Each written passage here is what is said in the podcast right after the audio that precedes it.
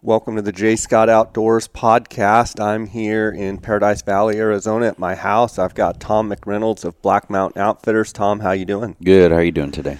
Good, buddy. We just came off kind of a weird Mexico season. I know you were chasing the mule deer around pretty hot and heavy. We had uh, Coues deer season. It's 24. I just finished my 24th season.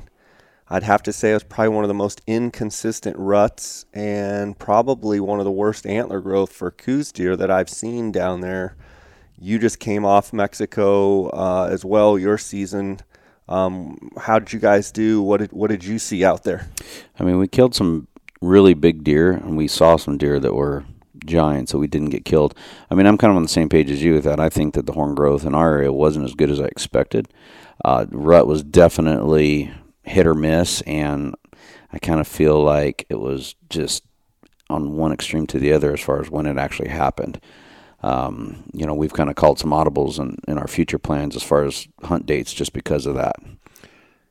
You know, you've been doing Mexico for some time now, and it's interesting how you bounce around geographically and, you know, certain times where they're rutting harder, northern, southern, you know, central it, it's hard to put your finger on exactly when the best times are. So I hear you moving your dates next year. You're going to kind of spread things out a little bit.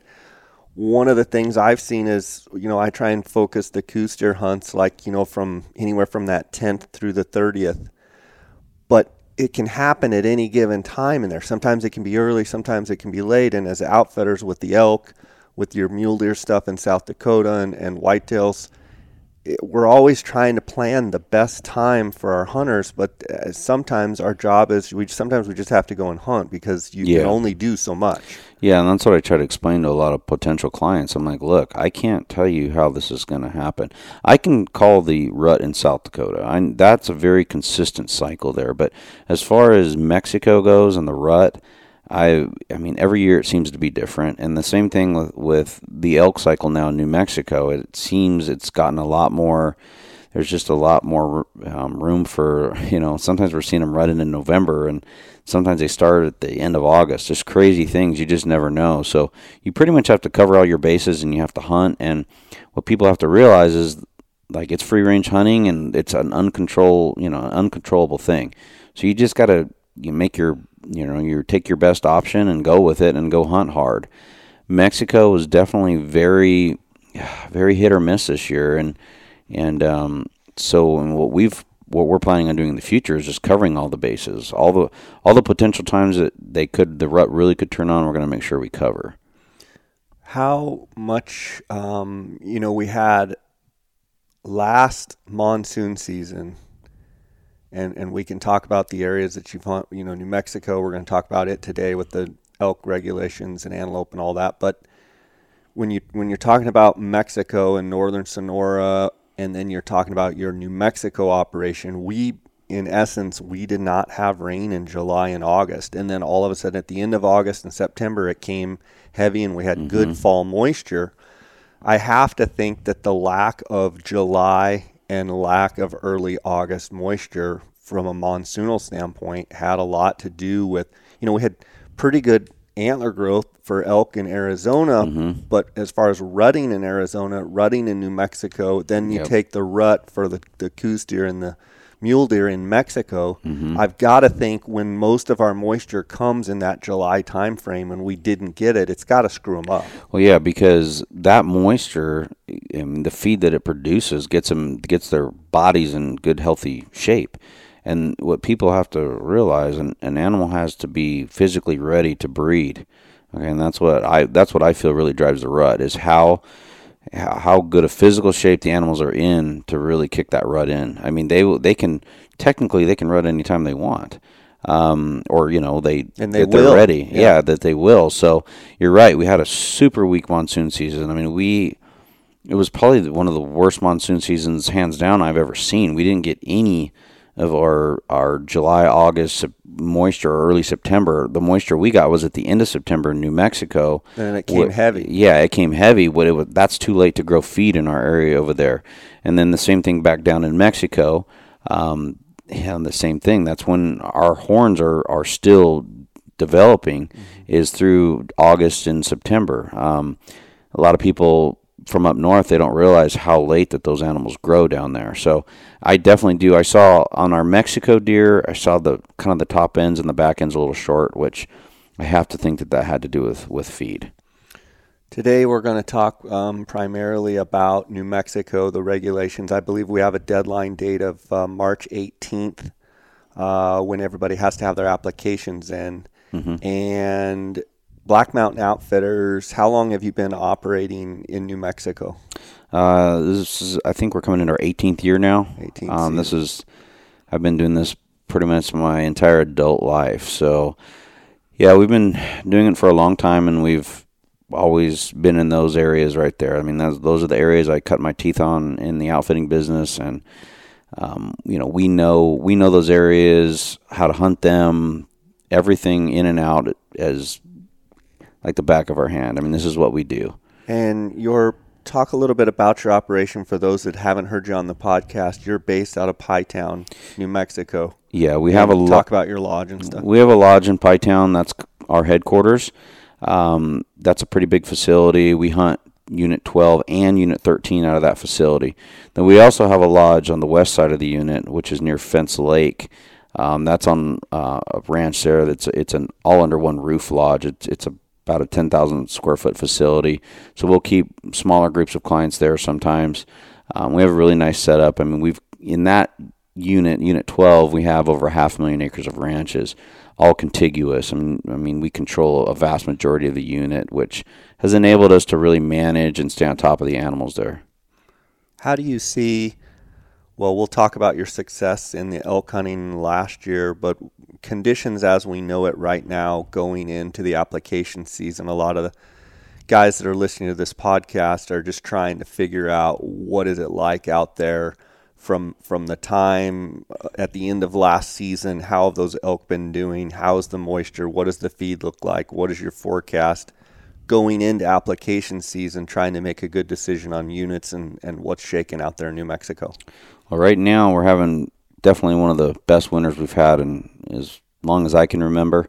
We had a good winter last year. We had a good spring. We had good horn growth. I would not call it great horn growth last year in our area but it was good. Um, I really feel like the animals were recovering from the year of 2018, which was the worst in history. Um, I think this year, I think we're poised to have an absolute incredible season. As long as we can keep getting this winter moisture, we'll get a good spring. I mean, that spring for these elk in New Mexico, that spring, I mean, that spring feed is everything for the horn growth. Um, I think it's going to be a really good year. I mean, we had a, almost a foot of snow last week, so um, if we can keep getting that, it'll be a really, really good year. We were on the ranches a couple weeks ago. I mean, you couldn't even get around. It was so muddy and mucky. There was just so much moisture in the ground. So, um, I mean, I think after two years coming off of 2018, I think 2020 is going to be the year. You talk about you know 18 being so bad and, and horrible antler growth, and then 19 being pretty darn good antler growth, but not maybe at maximum capacity you know, you always hear two years in, the second year after a big drought, you know, is what I've always been taught and what I've always heard that that's when potentially, if you can get the right spring moisture, get them started out right, that they can blow up that two years after. And so you're you're a proponent, or you believe that that's the case as well. Yeah, for sure. Because there was some of the bulls just didn't quite get as big as I thought they would have gotten last year, but I mean, 2018 was rough on them, so it definitely takes a little extra time to recover. Um, yeah, I'm. Yeah, I know it'll be good this year. It could possibly be just one of those, you know, those just off the chart years. So, with Black Mountain Outfitters over in New Mexico, operating primarily in units 12 and 13, you have um, private land uh, opportunities with ranches. You also have the opportunity to hunt public ground. Uh, people can apply for private land only tags. They can apply for public land. There's a bunch of different yeah. options there. Not only speaking to the people that might be interested in your private land stuff, but the people that are looking at 12 and 13 on the in the public draws. Um, you're thinking that the, you know the, the, potential for 2020 to be a banner year is is excellent and encourage people definitely put in.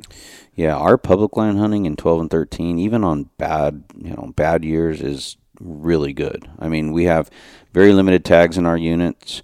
Um, we do control access to a lot of public land because our ranches have a lot of public land that you know, landlock, or, you know, a lot of private land that landlocks public land.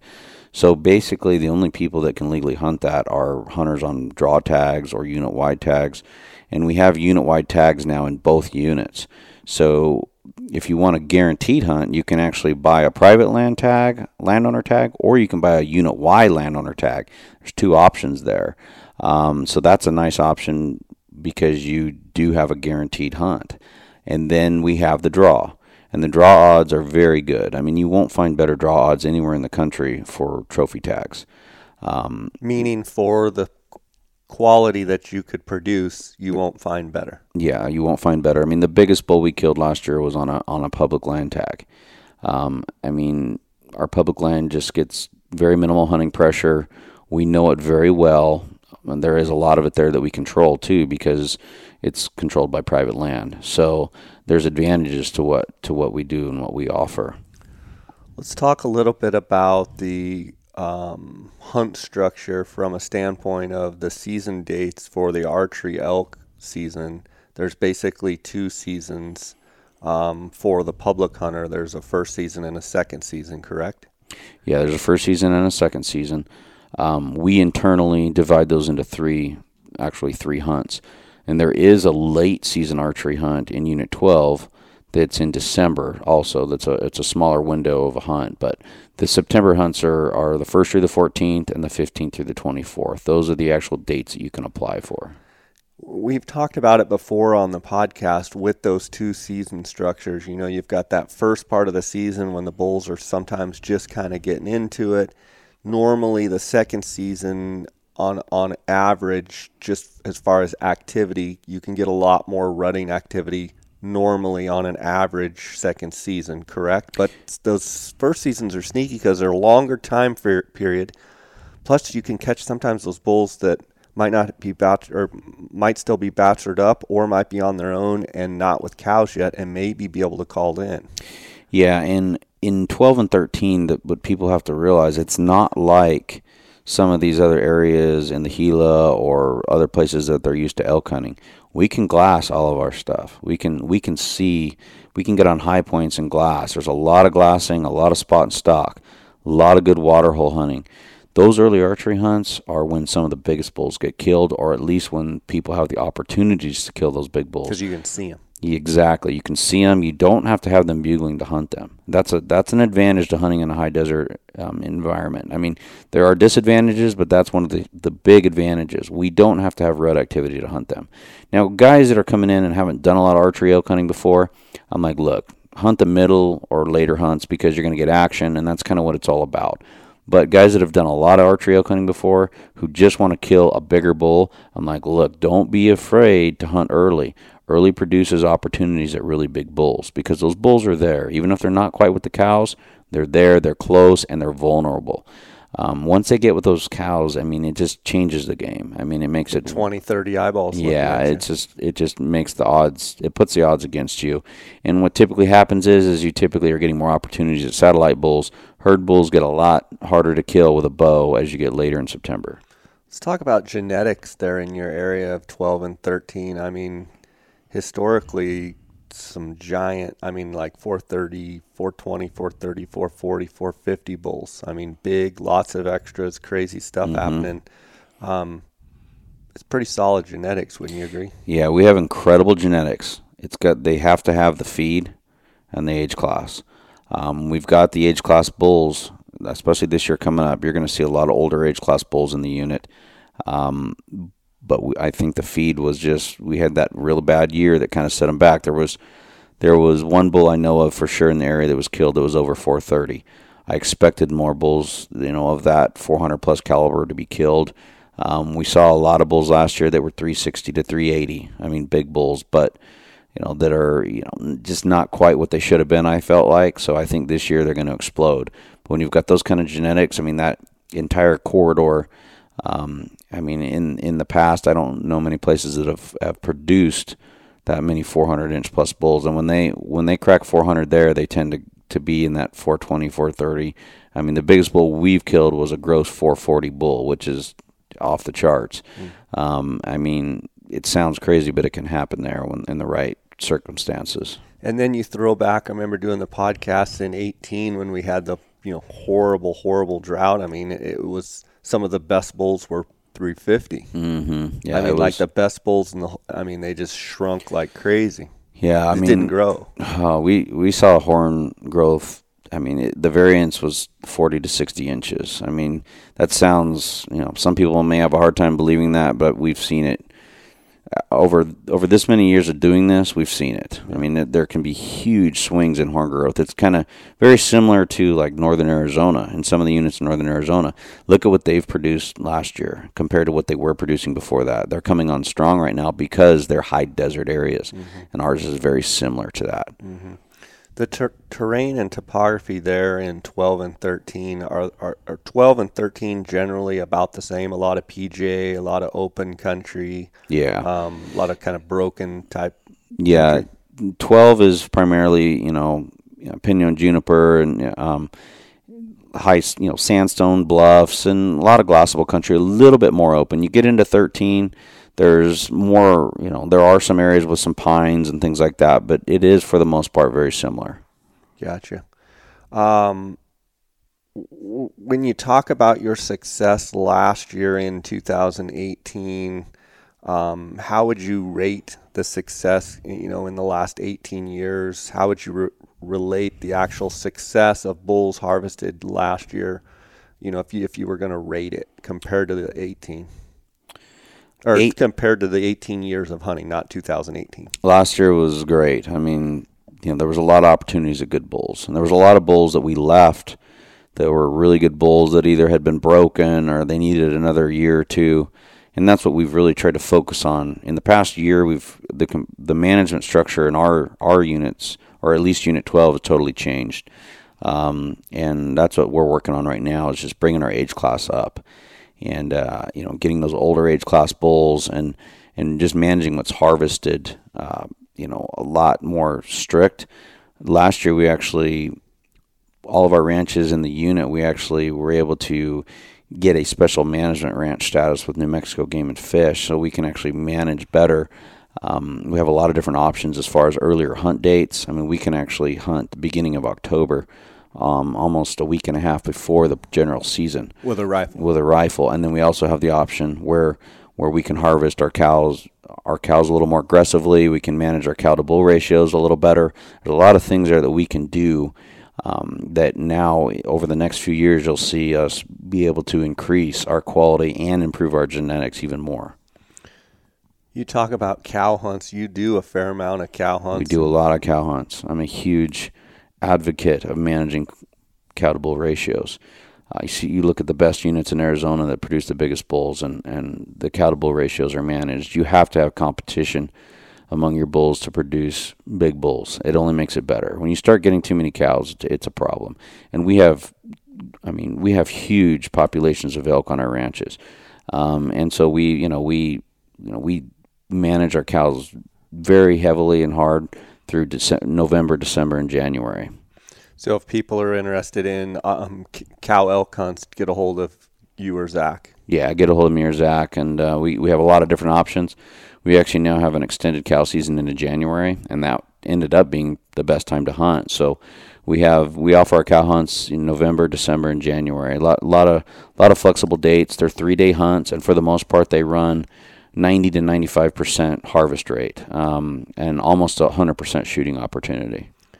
Talk a little bit about your lodge there in Pie Town and the capacity that you have and the cooks and you know the I see a lot of the pictures on Instagram and it just looks like a really neat place where guys can gather and have a good time. Talk a little bit about it. Well, we have a, a big facility. We have a big building that's about 3,000 square feet. That's kind of where everyone hangs out. There's, you know, we have TV and internet we have a buffet set up. Every every meal is a buffet style meal. So all the hunters will come in, and the guides come in, and they eat together and hang out, um, watch TV. And then we've got cabins on the outside, so people have privacy. They have their own cabins. We have uh, one building that has just single rooms in it for guys that want their own room. Um, it's kind of like our hub, so everybody meets there. You know, for the most part, the guides and the clients meet in the lodge every morning, and then they take off in a vehicle, and they may drive 15 minutes or they may drive an hour because we have so many ranches, and such it's such a vast area. So they'll they'll drive out to their hunting area, and then they take off on foot. Um, and even if they're hunting on the public land, in let's say in Unit 13, it's the same scenario. They meet in the lodge, they take off in a vehicle, they may drive 15 minutes, they may drive an hour. Just depends on where they're going, and then they'll take off on foot. They'll hunt all day, typically. If they're close to the lodge, they'll come back for lunch. Um, some of the things that we have that the clients really like, as we have an 800 yard range, um, guys, you know, guys get there, they can sit down and make sure their guns are still dialed in. Something that we've seen in the past that is kind of can be a huge issue if you're not on top of it is when you're flying with you know rifles i mean typically i mean over 50% of the time the guns that that fly we see them they're they're not on for some reason. I i can't explain that but it's it's an issue and it and it reduces your harvest rate and it it costs guys the trophy of a lifetime sometimes. So we make sure everybody has the opportunity to sit down at a controlled scenario and shoot their rifles when they get to camp we have walk-in coolers, walk-in freezers. I mean, we have it all. I mean, it is set up for hunters.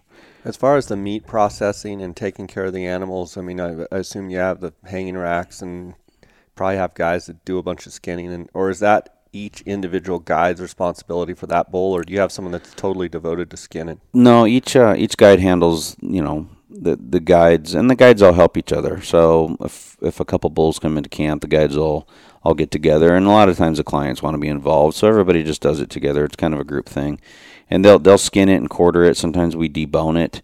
Um, last year, later in the season, we actually had one of our clients. He he is kind of like a professional meat cutter, and he came in and actually was was working for clients and processing for them and um, helping them out with some things, and that was that was nice um, because he's he was a specialist, and um, you know he the clients loved it. I mean, having someone like that there that was just fully devoted to helping them with their meat. So that's really cool. Talk about um, your antelope situation with you know you you've said for years the hunting on the west side or you know in the 12s and 13s have just some incredible bucks, but you've got all that property now out on the east side of New Mexico and it's I mean, I think you guys shot your biggest buck in on the east side, which you know you've always said there's more numbers, but now it sounds like the east side's getting almost as good as the west side. It is because we've, I mean, we have been very conservative on what we've been harvesting. I mean, we just we we cut the numbers in half um, a few years ago, um, and it's producing some great bucks. Um, both both sides are producing great bucks. The west side wasn't as good last year, but what we've seen with with antelope, and um, it's just I can I can call it every year. When you have a really good spring, when you have good horn growth with elk, for some reason our antelope just aren't as big. I would say they're two to four inches off. so like in say. 18 when they were they were giant. They were, great. They were giant. They, I mean, 18 was one of the best years we saw on the west side for quality. I've talked to some guys and they think it has to do with the quality of feed. That on a dry year, for whatever reason, the antelope may be eating something different, or they may be eating the feed closer to the ground. I'm not exactly sure, but I've heard it. Craig Steele says it like when antelope, when elk are big, antelope are smaller. When mm-hmm. elk are down, antelope yes. are giant. I, I yeah, hands down. There's no question that that's the way it is. I've seen it too many years and and people kind of think I'm a little crazy when I say it, but I'm like, like even when I did my Arizona application for myself this year, I was like, do I really want an antelope tag this year because it's going to be a phenomenal horn growth year for elk, in my opinion. Mm-hmm. I'm like, I don't really know if I really care to have a tag this year. I mean, it's not going to be. I don't think it's going to be a banner. Uh, you know, antelope horn growth year necessarily in Arizona. Um, last year on the east side of New Mexico, it was actually really dry over there and we had some giant bucks. I mean, it was you know, it was it was incredible. Um, and our our our antelope on the west side were not they weren't quite what they should have been. They were two to four inches off, in my opinion. So you know, we're actually still big bucks, but oh yeah, giant, I mean. Giant. Yeah, so you know, You're our, skewed. Yeah, we're we're skewed because we're carrying over a Boone and Crockett average. Yeah. Okay, which is you need to be kicked in the balls. Yeah. yeah. Most people listening are thinking, oh, okay, they're like 50, 60 inches. You're like, no. they didn't crack 80. It was like 79. That's just, no, that, that's not even that. They, they, didn't crack 84, 85. Yeah. I mean, so we're, spoiled. we're targeting bucks that are 84 to 90 inches. I mean, that's what we're going after.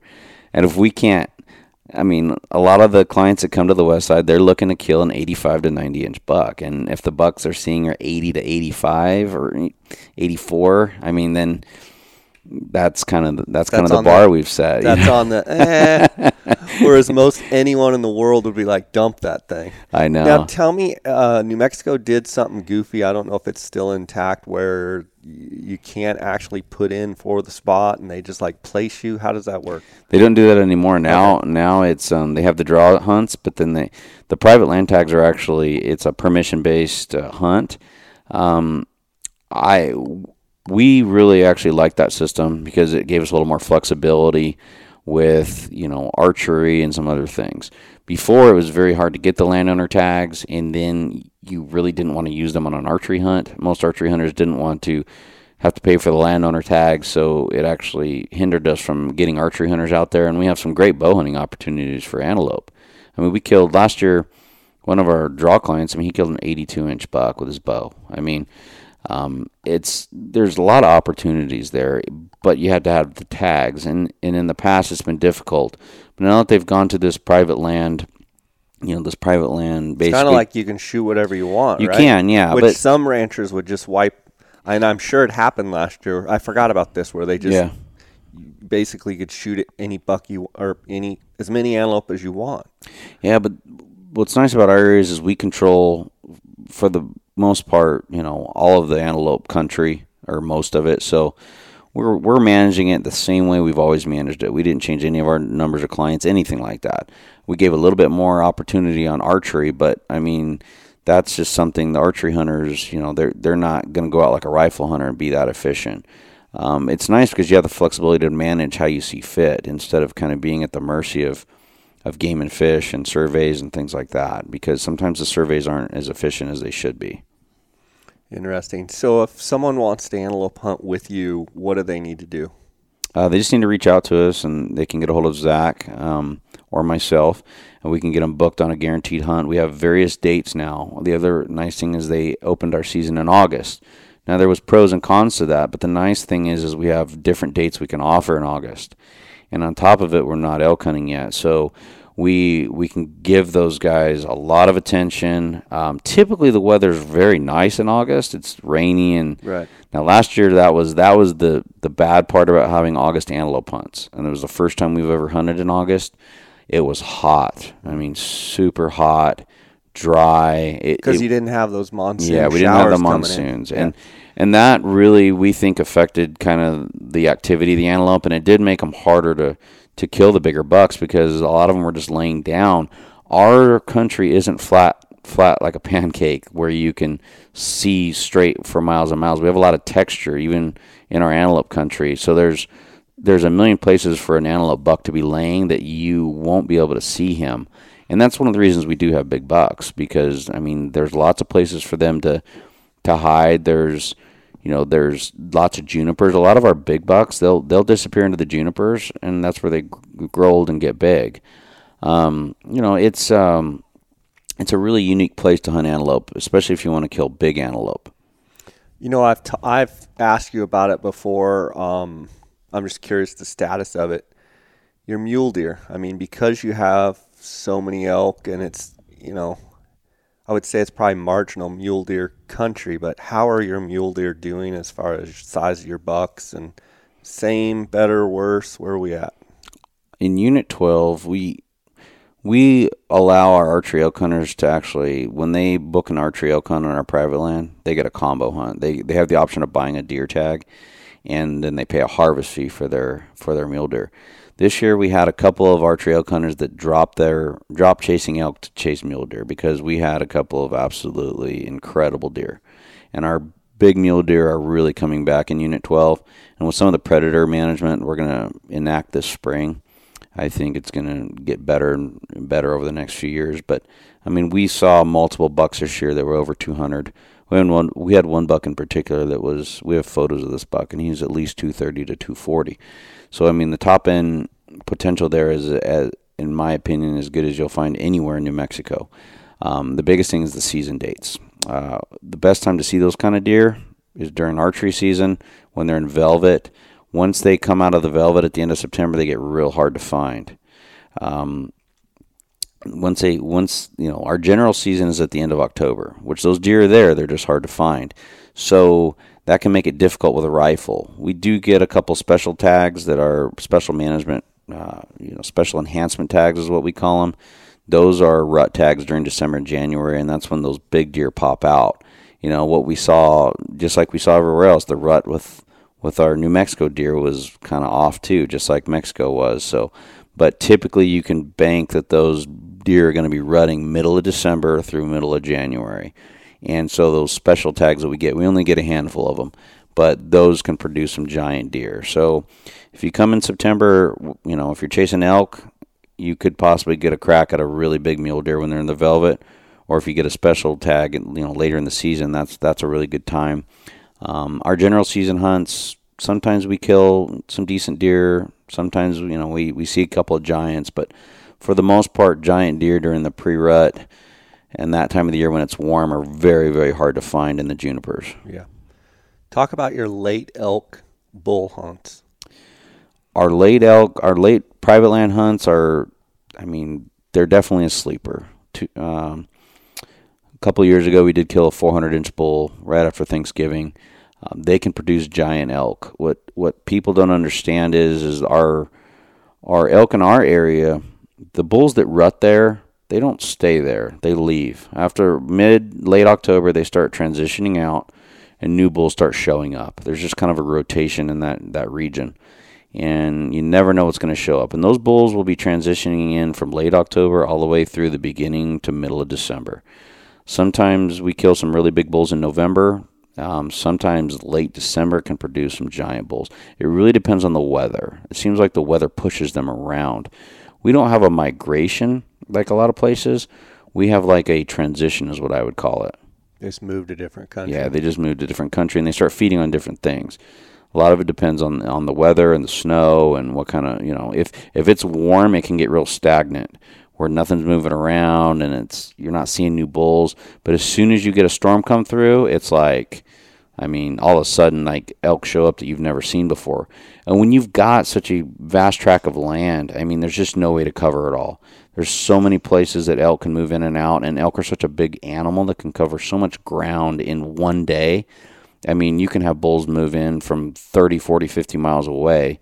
And we've actually documented bulls moving that where we have them on trail camera in the summer they we will actually see them in other areas rutting that are 30 miles away, 20 miles away, mm-hmm.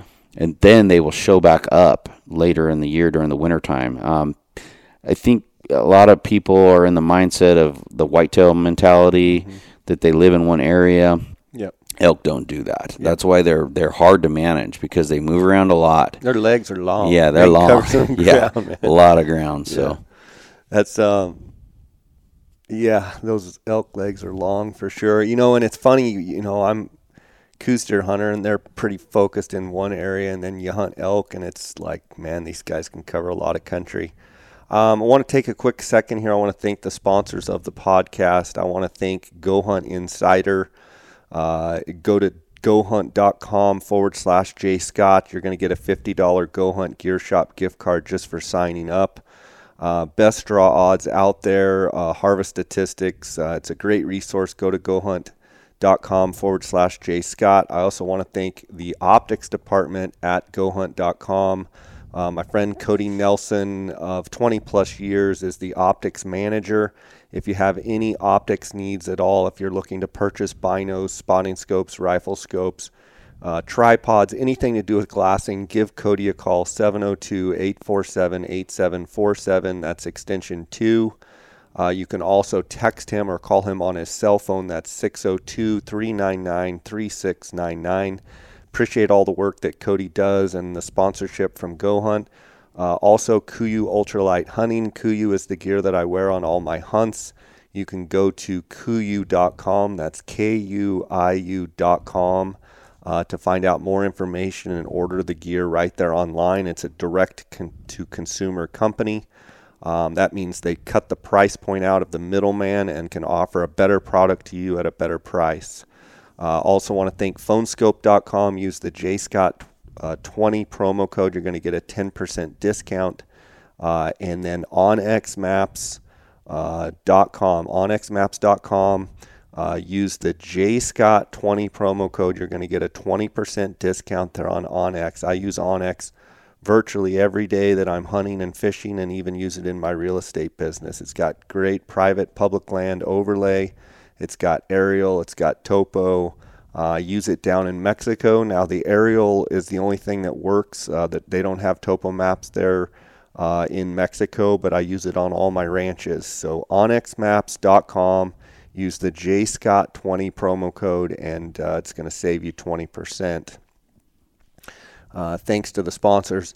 Uh, Tom, you know, we've been talking about New Mexico, and you, you, in your outfitting business, you have, you know, Black Mountain Outfitters Mexico, you've got Black Mountain Outfitters New Mexico, and a shining star that you also have is Black Mountain Outfitters South Dakota.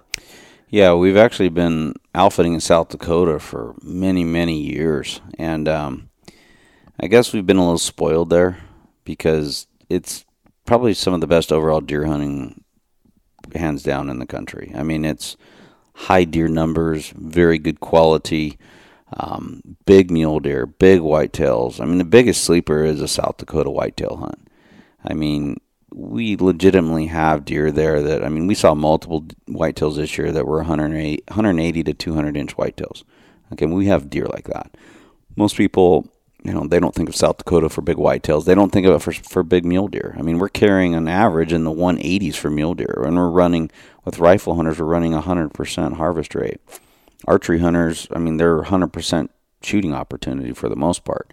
I mean, they're hunting deer. When you can go out and see multiple deer that are 160 to 180 in a day, and maybe be on a buck that's you know 180 to 200. Um, I mean, it doesn't get any better than that, especially when you're seeing a lot of deer and you're on action all day long. I mean, it's just it's such a such a just a gem. I mean, and so recently in the past year, we really have started increasing our operations in South Dakota and leasing more land. And um, you know, these ranches are are very well managed. They always have been. Um, so we've just been utilizing our current landowners and, and meeting their neighbors and getting more contiguous properties. Um, the the downfall is is that for rifle tags you do have to draw the tags, but it's an easy draw. You can draw these tags. Um, you can draw them the first year, but typically it takes maybe you know two years to get the tag on average. Um, it's something that is is an easy draw, but you do have to be patient with that. Archery is is still over the counter where you for private land you can still get an archery tag and you can do a guaranteed hunt. So we've started focusing a lot of what we're doing more into the bow hunting scene because it's it's not difficult bow hunting, especially even for novice bow hunters. It's a great opportunity. It's a great place to cut your teeth on spot and stalk because the opportunity is there. And even if you come on a mule deer hunt and you're looking to spot and stalk mule deer, a lot of times you'll see a big whitetail laying up in a in a draw or a, a drainage, and you decide you wanna you wanna put a you know you wanna put a stalk on them. And their whitetails are difficult to kill with a bow and spot and stalk, but we do have areas that are, are more of your typical whitetail habitat where it's thick Timber. down in the bottoms yeah, and timber. So we can set up blinds and stands, and we do various things. Um, but I mean, South Dakota, I, I can't say enough good things about it. Um, it's typically year after year is just produces some great deer. Um, the only thing in South Dakota you do have to watch out for is when they get really, really harsh winters. And we've seen in roughly 12 to 15 years, we've seen one bad winter that did, you know, it killed all of our mature bucks that is one thing you have to watch out for. And we do occasionally get EHD there, um, things like that. But um, for the most part, South Dakota is one of the best places and most enjoyable places to go deer hunting. Now, can you have a mule deer tag and a whitetail tag? Uh, you know, two different tags, or can you? Is it all one? Uh, they have a couple different types of tags there. You can have a bow tag and a gun tag.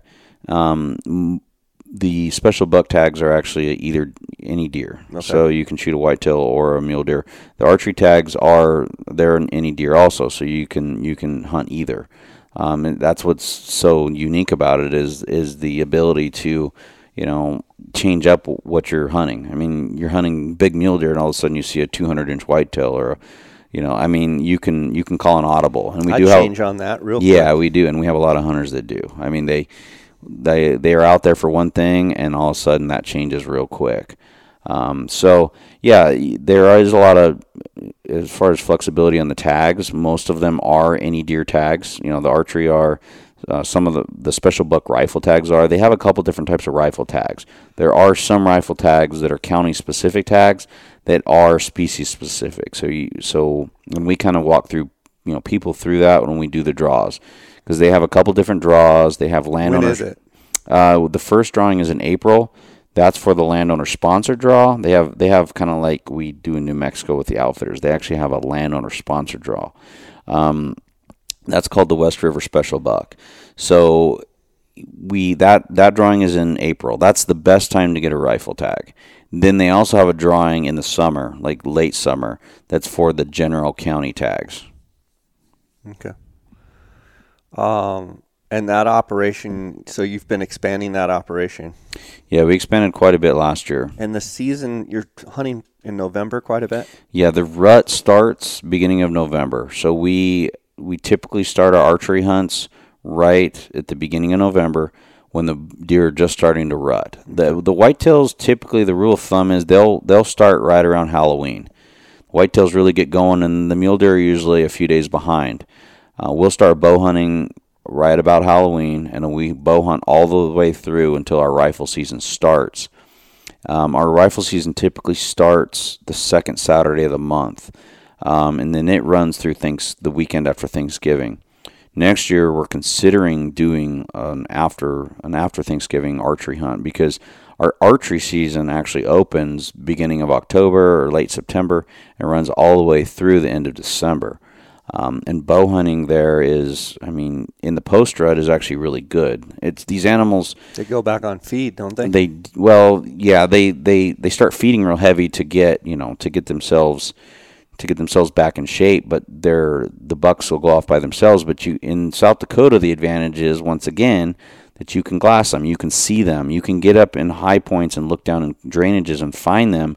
And then when those bucks are by themselves, they're actually very easy to spot and stalk. So we're considering next year running a, a post rut archery hunt. Interesting.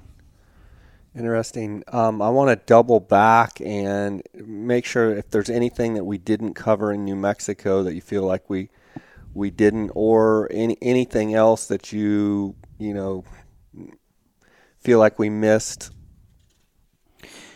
I mean, the thing about New Mexico is, especially, I mean, obviously we have guaranteed tags, but we have some incredible draw odds on rifle hunts and you know some late season stuff that produces some great elk. I mean, for the guys out there that that don't want to spend the money on a landowner tag or you know it's it's out of their budget. I mean, the best thing going right now is the outfitter draw in New Mexico.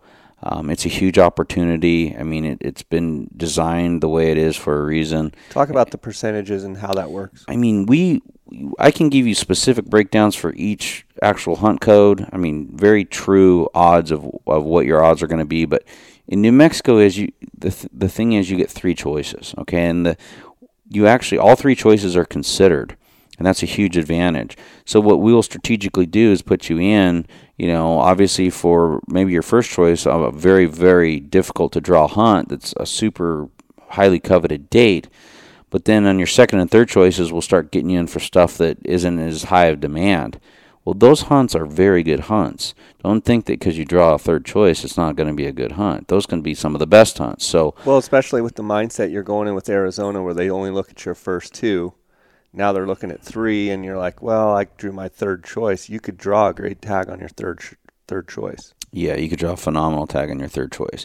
Gives you a lot of lot of room for you know, and you can you can mix uh, weapon types. So you could do like a rifle hunt for your first choice. You could do a muzzleloader hunt for your second choice, and you could do an archery hunt for your third, or or a, you know anything for your third choice.